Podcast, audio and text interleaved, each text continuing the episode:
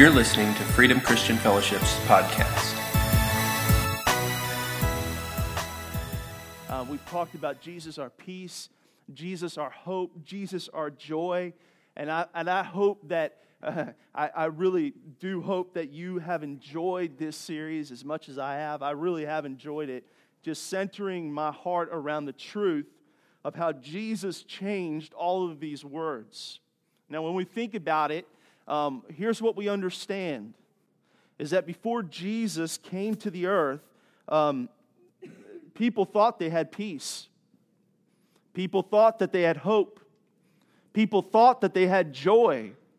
People thought that they understood what love was. But here is the truth, and this is what the Word of God tells us that, that Jesus not only gave us the origin of these, but He redefined how we think about these things and how we can receive them in our life. And this is what's so amazing about this. When we really stop and think and give ourselves a chance to focus on Him. What's significant about His peace? His peace that He gives us is greater than our understanding, like we prayed about just a few minutes ago. That it transcends our understanding, it makes us steadfast. What's different about his hope? His hope makes us secure. Why? Because his hope gives us the understanding that He cares about us, that He knows us, that He sees our today, but not only our today, but He also cares and sees our tomorrow. None of you have control over your tomorrow. None of you know what's going to happen tomorrow, but God does. And the good news is that He loves you. Speaks more about the truth of hope than that fact of knowing and trusting my life to the one who not only cares about me today and knows me today, but He also cares about my tomorrow and knows my tomorrow. He is our joy. And his joy is different than sometimes what we understand in, about joy. And sometimes we confuse joy and happiness. We think that the things that bring us happiness will make us content, but in reality, they wear off. We talked about that last week. You get a new car and it's amazing. I told you guys a few weeks ago, I hate that Christmas commercial where there's a car in the driveway. That's never happened to me. Never, ever happened to me. All right? But you get that new car, and that new car is great, but that new car smell wears off, but that payment doesn't stop, does it? No. And so that what you thought was happiness really isn't making you so happy anymore. But the truth is, you can apply that to anything, couldn't you? You could apply that to a promotion, but responsibility comes. You can apply it to more money. And it's amazing when people talk about money in, this, in our nation. Because when they ask the 1% of the wealthiest people in this world how much money is enough, and you know what their answer is inevitably? What I have is not enough. Because money cannot bring you joy. Maybe it will bring you temporary happiness, but it will not fulfill you. And so, what Jesus did when he came as joy is this is that his joy is different than happiness in the truth that his joy completes us. He builds his joy on the unchanging truth of his love, his care, and his future for us. And it is greater. This is the most significant thing that is so amazing about who Jesus is and why we celebrate him in joy is that his joy is greater than the ups and downs of our life. We can be steadfast no matter what is happening around us. Today, as we talk about Jesus, our love, we're going to discover just a couple of things. We're going to talk about how his coming when Jesus came to the earth, how it secured love for us. We're going to talk about how his love changes us and how we can live in that love. So, how did Jesus' coming to this earth secure love for us? I want to read a passage that we read during this season, and, and, and it may be familiar, it may not be, but in Matthew 1, verse 20 through 21, the angel of the Lord came to Joseph, and Joseph was in a very confused part of his life at this time. His betrothed, his fiance, the angel of the Lord began to tell him, Listen, she's going to have a baby. They had not consummated their relationship, they were not yet married. And this was a big deal because, listen, it, it, it, during the time that Jesus came to earth, it was considered something that would be worthy of uh, capital death. For this to happen, but the Bible says that Joseph was an honorable man, was an upright man. And what we hear from this is this truth, and this is what's so important is this is that Joseph had the capacity to hear the Lord and to understand the Lord. So when the angel of the Lord came to Joseph, this is what he said, and this is how we know that Jesus is coming, secured love for us. In verse 20, it says, But after he considered this, the angel of the Lord appeared to him in a dream and said, Joseph, son of David, do not be afraid to take Mary home as your wife, because what is conceived in her is from the Holy Spirit. She will give birth to a son, and you are to give him the name Jesus, because he will save people, his people, from their sins. This is the definition of love. When somebody steps in our place to provide for us what we were unable to do for ourselves. We don't need a tremendous backstory on this because I'm, I'm pretty certain most of us have heard this before. But the truth is, is that we, as mankind, made a decision in disobedience to ignore and turn our backs to the love of God. And as a result, what happened to mankind is that sin entered our DNA. And that sin separated us from God, something that He was not able to live with. But as a result of that sin, what took place was death. Physical death entered the world. It was never God's design for man to die. But because of sin, death entered the world. So when we fast forward here to this passage that we just read, we have to look at it through this lens. Because yes, we say and we understand, and maybe we just pass it through our, our lips way too often to say, yes, Jesus is a Savior. But what He did is He broke the back of the sting and the shame of sin that resulted in death for every one of us. And if there is a defini- definition of love, this is it. We say it a lot, it becomes cliche, but let it begin to settle in our hearts and our minds and change us. Is this truth that this baby that came to earth, that we celebrate in this season, came to be a sacrifice? Because there was only one way that Jesus was going to be able to save man from their sins. There was a requirement for sin. And the requirement of, for sin was this was blood, was life. Something had to die. But Jesus came, and Jesus stood in that place. This is the definition of love. He did something for us that we could not do for ourselves. He broke the power of sin. He silenced the condemnation of death on our life.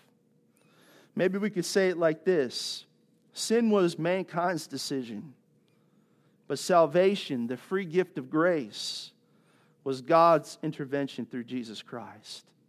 This is love. This is love. I want us again to listen to the scripture that we read this week. I want us to hear the, the, the tone of love, the truth of love, and that we see in Jesus' coming. In John 3 16 and 17, I love this because we know John 3:16 because we all watch football. Oh, that was funnier than y'all laughed at, honestly. Come on. For God so loved the world that he gave his one and only Son, that whoever believes in him shall not perish, but have eternal life. Now listen to verse 17. For God did not send his Son into the world to condemn the world to condemn you, to condemn me, to condemn us, to shame us, but to save the world through him. What is the definition of love? Jesus redefined what love is. He took something that was deserved to be scorned, to be shamed, was des- that deserved death. That was you and I. And he stood in our place. He stepped in that place It had to happen. God had to make himself like us, had to make himself man. He had to be fully man, he had to be fully God. He had to. He had to come and walk the walk that you and I walk. He had to come and to endure the things that you and I endure, to undergo the, the sways and the strains of life, the pressure of life. He had to do that. But only as God could he be the resurrection in the life.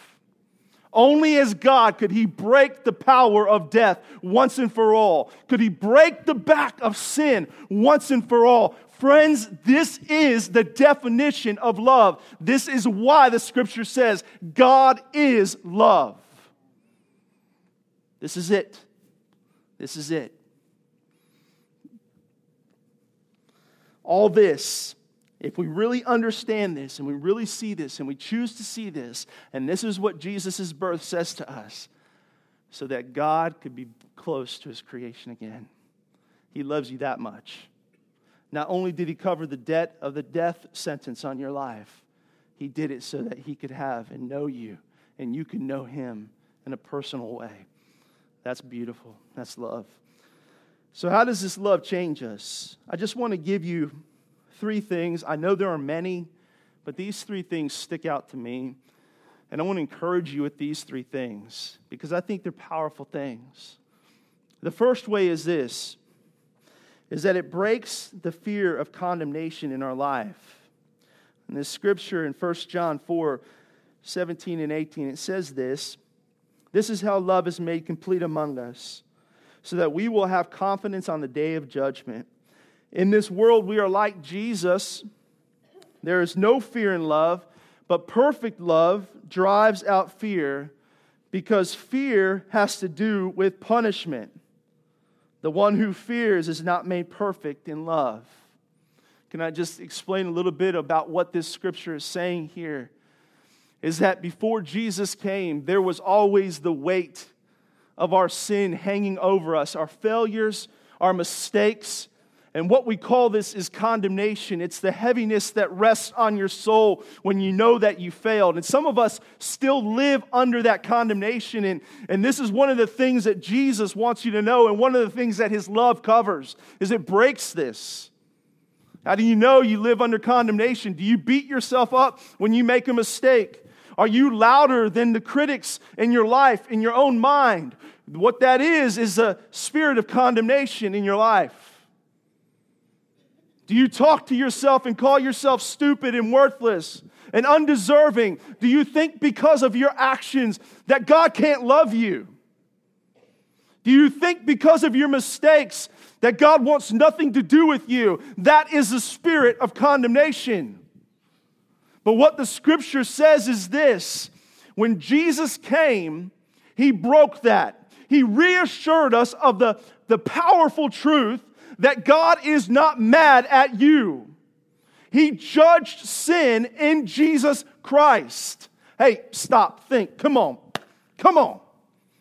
You need to get this. Because it is a good father that could look at his creation and say, Andy, though I see you and your decisions are sinful, that is not who you are. And so, what I'm gonna do is that I'm gonna take the root of that sin and I'm going to put it upon myself in Jesus Christ and I'm going to put it on the cross and I'm going to separate it from you so that you could know my love for you. And you will never have to stand as a slave in fear again because fear makes you a slave. Oh. Jesus, the love of Jesus breaks the fear of condemnation. So here's the question that if the love of Jesus is able to cover the multitude of our sin, then what are you saying about yourself? Does it line up with the truth of the love of Jesus? Are you living still as a slave? Do you live fearful? Are you in bondage to something that you don't need to be? Are you afraid of the shoe dropping of punishment, then you don't need to be. Come into the love of Jesus. Come into the complete love of Jesus.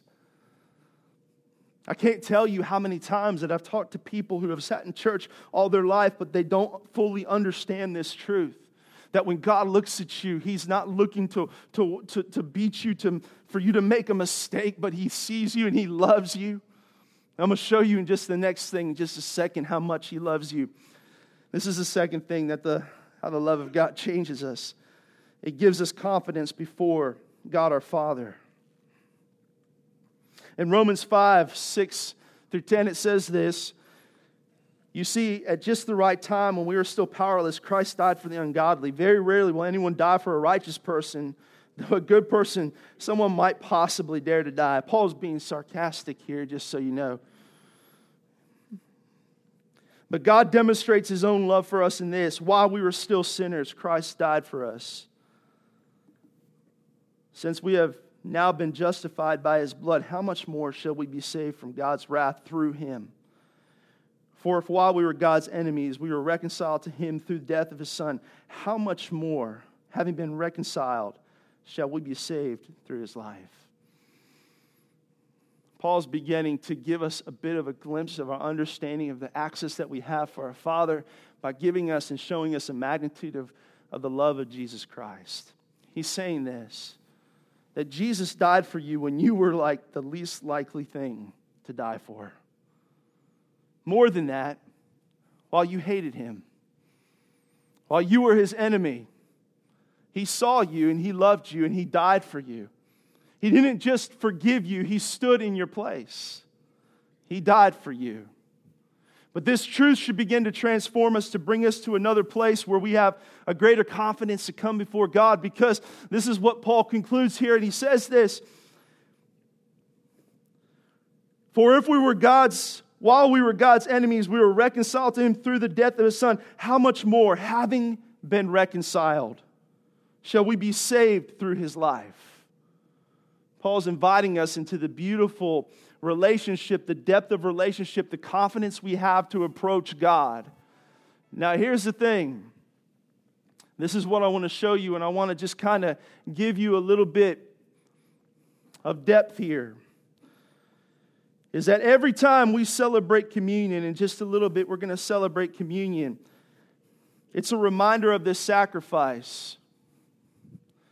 But if we were to step back into the time when Jesus first celebrated the Passover communion meal with his disciples and told them about the better covenant that was to come through his death, through his burial, through his resurrection.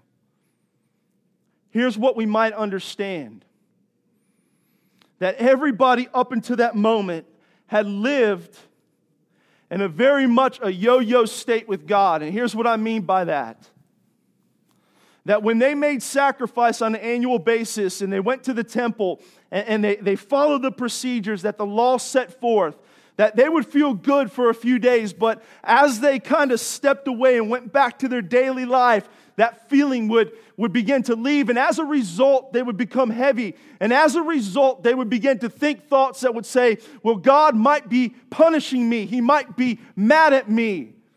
My sin might be catching up with me. But part of what Jesus did is that he invited us into this relationship. And when he took the cup and he took the bread, what that was signifying was this is that Jesus was inviting us into an eternal understanding, a presence where he was going to continually dwell with us where the temple no longer was going to be something we went to that was created by human hands, but the temple was going to be inside of us, that God was going to dwell in us. Now, what does that mean? That means this that we live in the constant understanding and confidence that we are loved by God that we are loved by God, that we are accepted by God. What a beautiful thing that Jesus provided this for us. In Romans 8:15, just a little extra added thing, this confidence that we have before God our Father. This is what we see here in Romans 8:15. It says, "The spirit you received does not make you slaves, so that you live in fear again. Rather, the spirit you received brought about adoption to sonship, by him we cry, Abba, Father. What a beautiful, passionate term, Abba, Daddy. This is love. This is love. This is what Jesus provided for us. The third thing I want to bring to our attention here of what how this love begins to change us. If it breaks the fear of condemnation, if it gives us the confidence to approach God the Father, it also teaches us how to love others. It teaches us how to love others. We read this scripture this morning, but in John 15, and I'm going to start in verse 12, 12 and 13. Jesus is having a discussion here, part of his closing remarks before he goes to the cross with his disciples. He's speaking to them. And he says, My command is this love each other as I have loved you. Greater love has no one than this to lay down one's life for one's friends. See, Jesus is giving them and, and, and throwing a principle out here to them to help them understand this is the nature of love that I give you. This love helps you to understand how you're to love others, but they didn't see it yet. But when he went to the cross, they began to understand these words. Jesus was, was talking about himself.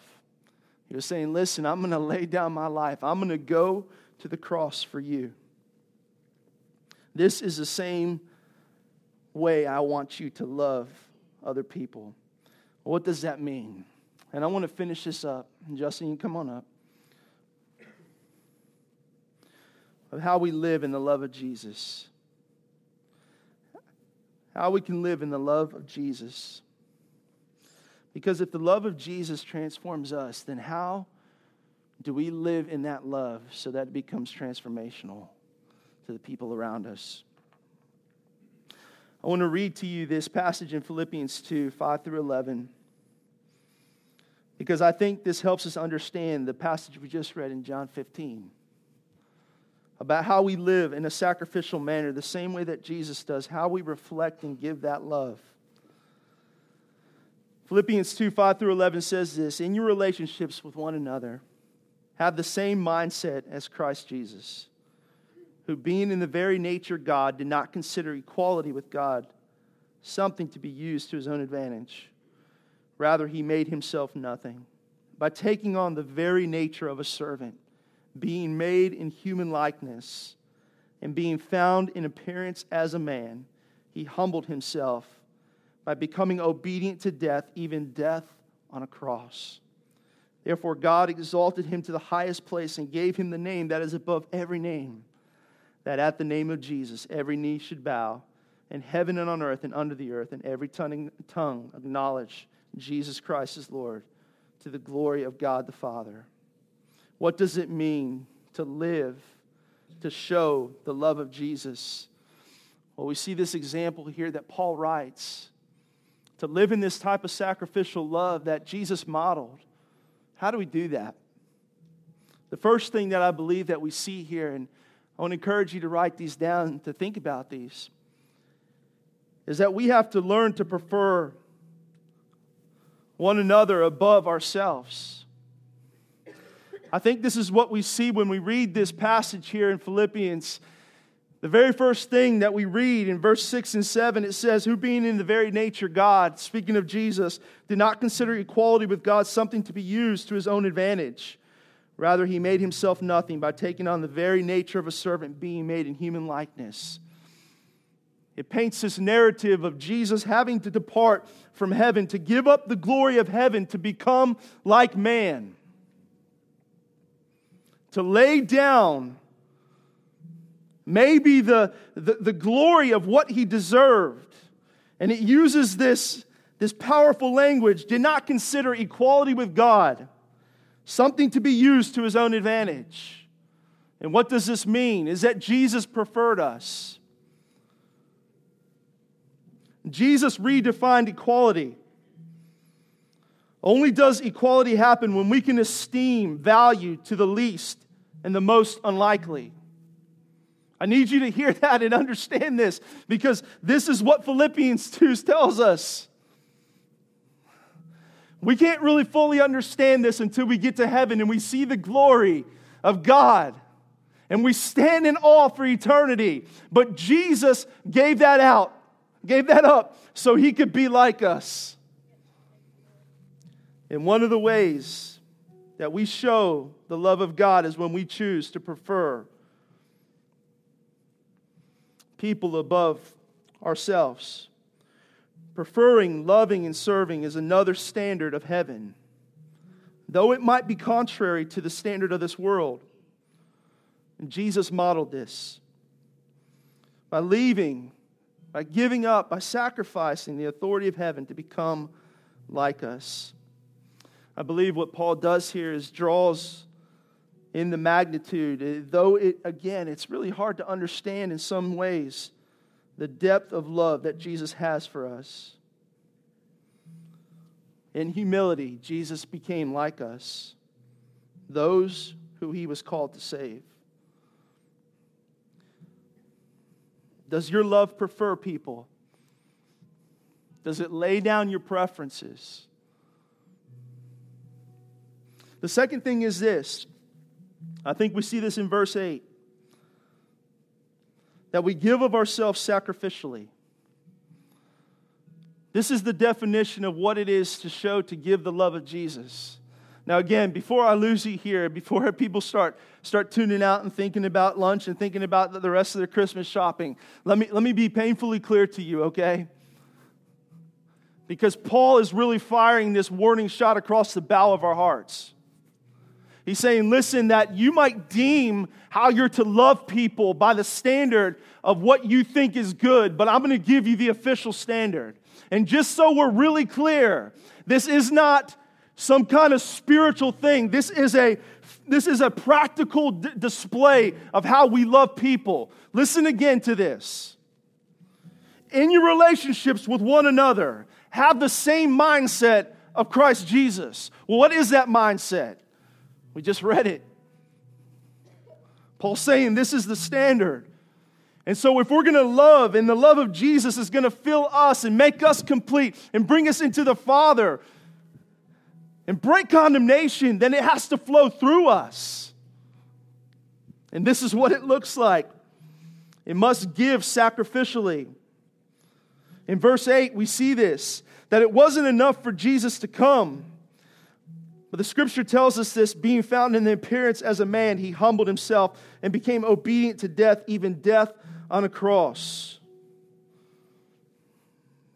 And why would Paul include this in the model? This seems unrealistic, unre- unattainable in so many ways. I believe this that the redefinition of love that Jesus gives us is that we too must lay down our preferences, display love to others, to live sacrificially.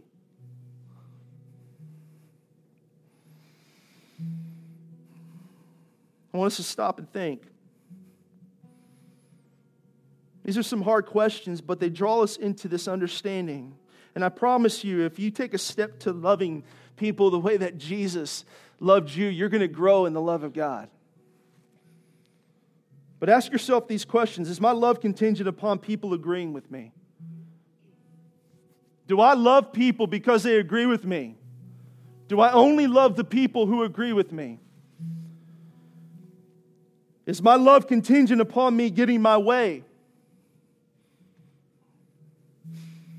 Does my love give freely? Or do I need to receive in order to love someone? Does my love serve without expecting a return? These are hard questions. But, friends, this is what it means to, to give of ourselves sacrificially.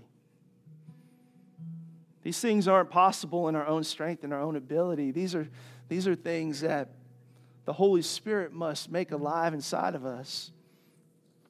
And the last one is this how we live in the love of Jesus. Prefer one another, give of ourselves sacrificially. The third way is this is honor the lordship of Jesus so that we can see honor in people.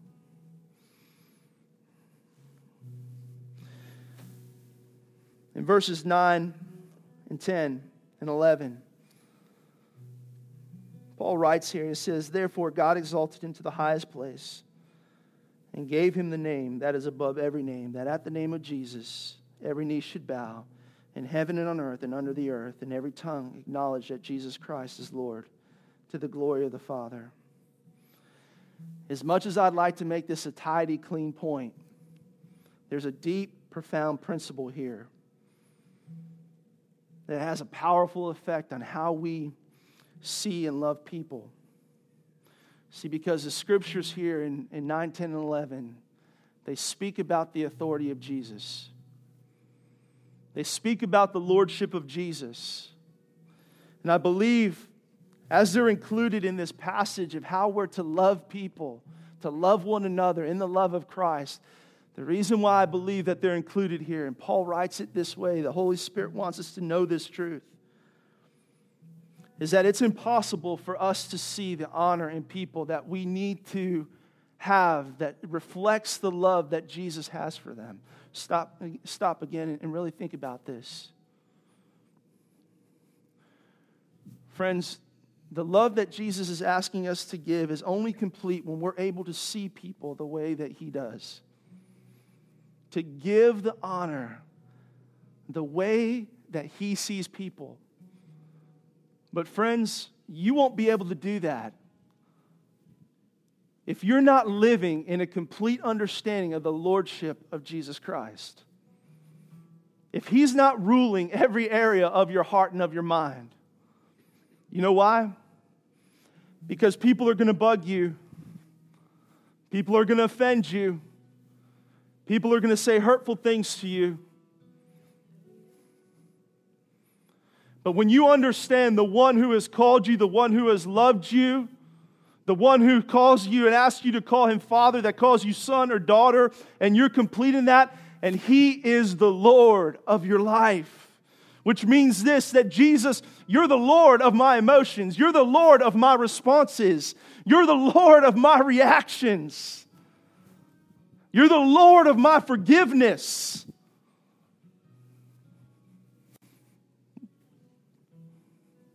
And I personally believe, I could be off the mark, but I personally believe, because of the context of this passage, what Paul's reminding us of is this is that there's going to be a day that we are all going to bend our knee, that we are all going to look up and we are all going to confess Jesus Christ is Lord. And on that day, understand something everything that you have done is going to become pale in comparison to who He is.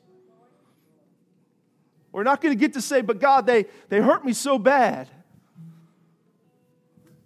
When Jesus says, I wanted to heal you, I wanted to be the Lord of that area of your life. See, because this isn't measured up against the ex- extent of, of, of, our, of our ability. This isn't measured up against the extent of how far Andy can love. This is measured up against the extent of the love of Jesus. Now, friends, listen, you should have a problem with that. Because you say, How is that possible? It's not possible in your own strength. Part of making Jesus the Lord of your life is taking your hands off the wheel, of allowing Jesus to have control, to trust the Holy Spirit to give you what you need to be able to love, to receive the love of Jesus, and to give the love of Jesus. Amen. Amen. We all have a beautiful opportunity as we stop this, this morning and we focus on the, on the truth that Jesus is our love, that He defined love, that He is love. Just say, in, in the areas where we fall short, maybe you fall short this morning in understanding how much He loves you. Maybe condemnation hangs on you still. Well, this morning, it's time to let it go. It's time to say, God, you don't measure me based upon my mistakes. You measure me based upon the truth of Jesus Christ. And Jesus said it all. Maybe today you're dealing with some issues with somebody and you're, they're just simply difficult to love. And I'm not telling you, listen, I don't want you to, to stand up here and look at me and cross your arms and go, mm, you don't know this person that I'm, is in my life. You don't know Uncle so and so or mom or dad or whatever. They don't know what they did. And, and I get it. I get it. I know that's real. I know the offense is real. But what I'm inviting you into is something that could make you free, something that could change your life something that could give you a greater dimension and understanding the love of God that can begin to set a new day in front of you. But what you have to do is say, God, I am not able to let this go, so I need to trust you. I'm giving you permission to help me to love. Maybe He needs to be the Lord of your life. Maybe there's some things that we need to do to live sacrificially prefer. But as we come to this point in time of our service where we take communion together, if you don't have a communion cup, just again, quickly raise your hand. Ushers can bring you one, please.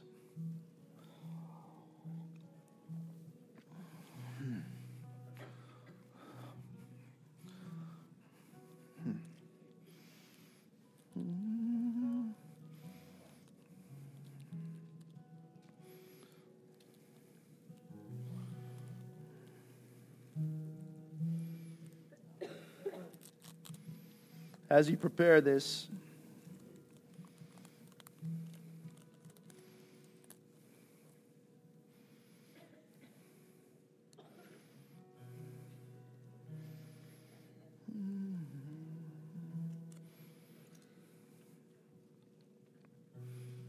I want us again to think of the truth that as Jesus celebrated this meal, this Passover meal with his disciples,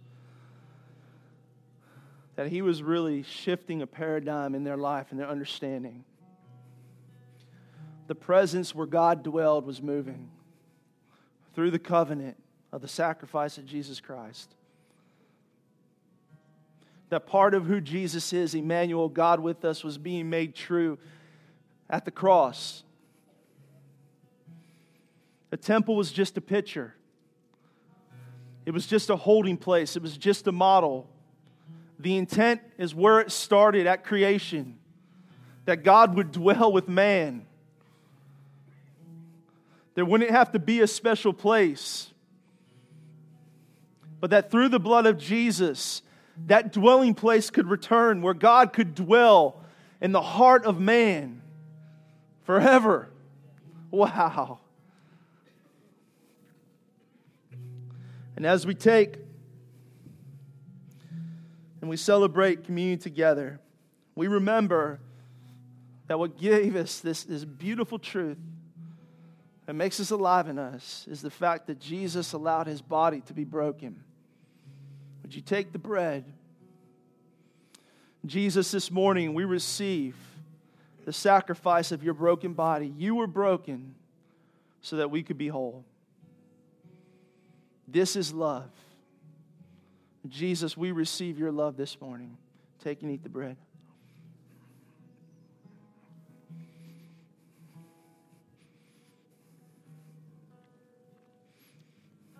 And as we take the cup,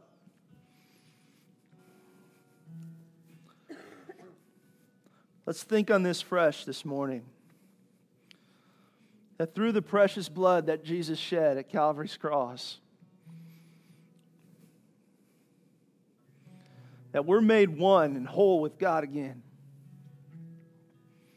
That the place in our heart is sanctified, made pure, made acceptable for the presence of God to dwell.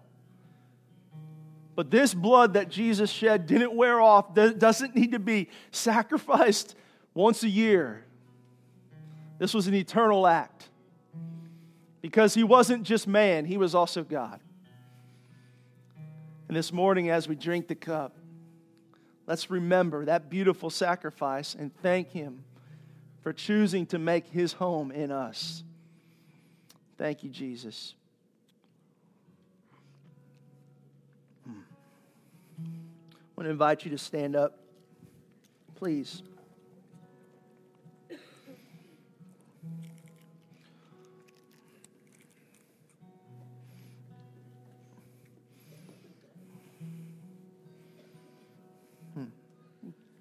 This morning we're going to we're going to close by just doing something if you're comfortable. If you're not comfortable, I understand. Don't don't feel any pressure. But if you'd like just to grab the hand to your right and to your left, if you don't want to hold hands with somebody, just don't offer your hand up. of course, my kids are being silly about it.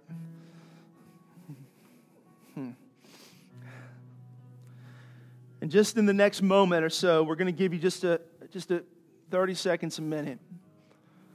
Would you just pray the love of Jesus to become a fresh revelation in, in every person's heart, to the person on your right and to your left?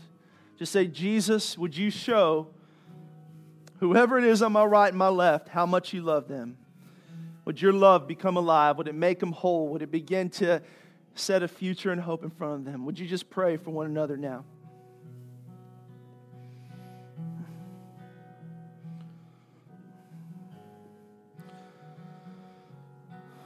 Thank you, Lord.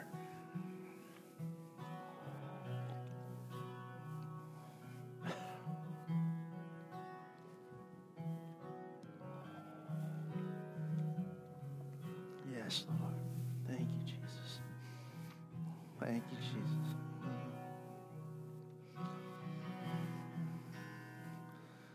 Thank you, Lord. Yes, Lord. Yes, Lord. Yes, Lord. Mm. Thank you, Lord. Now, Father, we just thank you for your love. Lord, I pray for every person that might feel brokenhearted during this season. Jesus, would your love come in and begin to heal them? Go to that area of pain, that hurt, and just begin to, to be healing to them, to reassure them of how much, how deep your love is for them. Jesus, would you help us? Help us to be a reflection, to live, to model the love that you gave us. We can't do it in our own strength. But Lord, you know the areas where we need help, and so, Holy Spirit, would you help us? If we need to lay more of our life down, if there's an area of our heart that we need to say, Jesus, would you be the Lord of this area? Maybe a place where we need to walk in greater forgiveness. Maybe somebody in our life that we just need to, you've been, you've been nudging us and putting that person in our, in our thoughts, and we need to go to them. We need to love them. Would you help us, Holy Spirit? We can't do it in our own ability.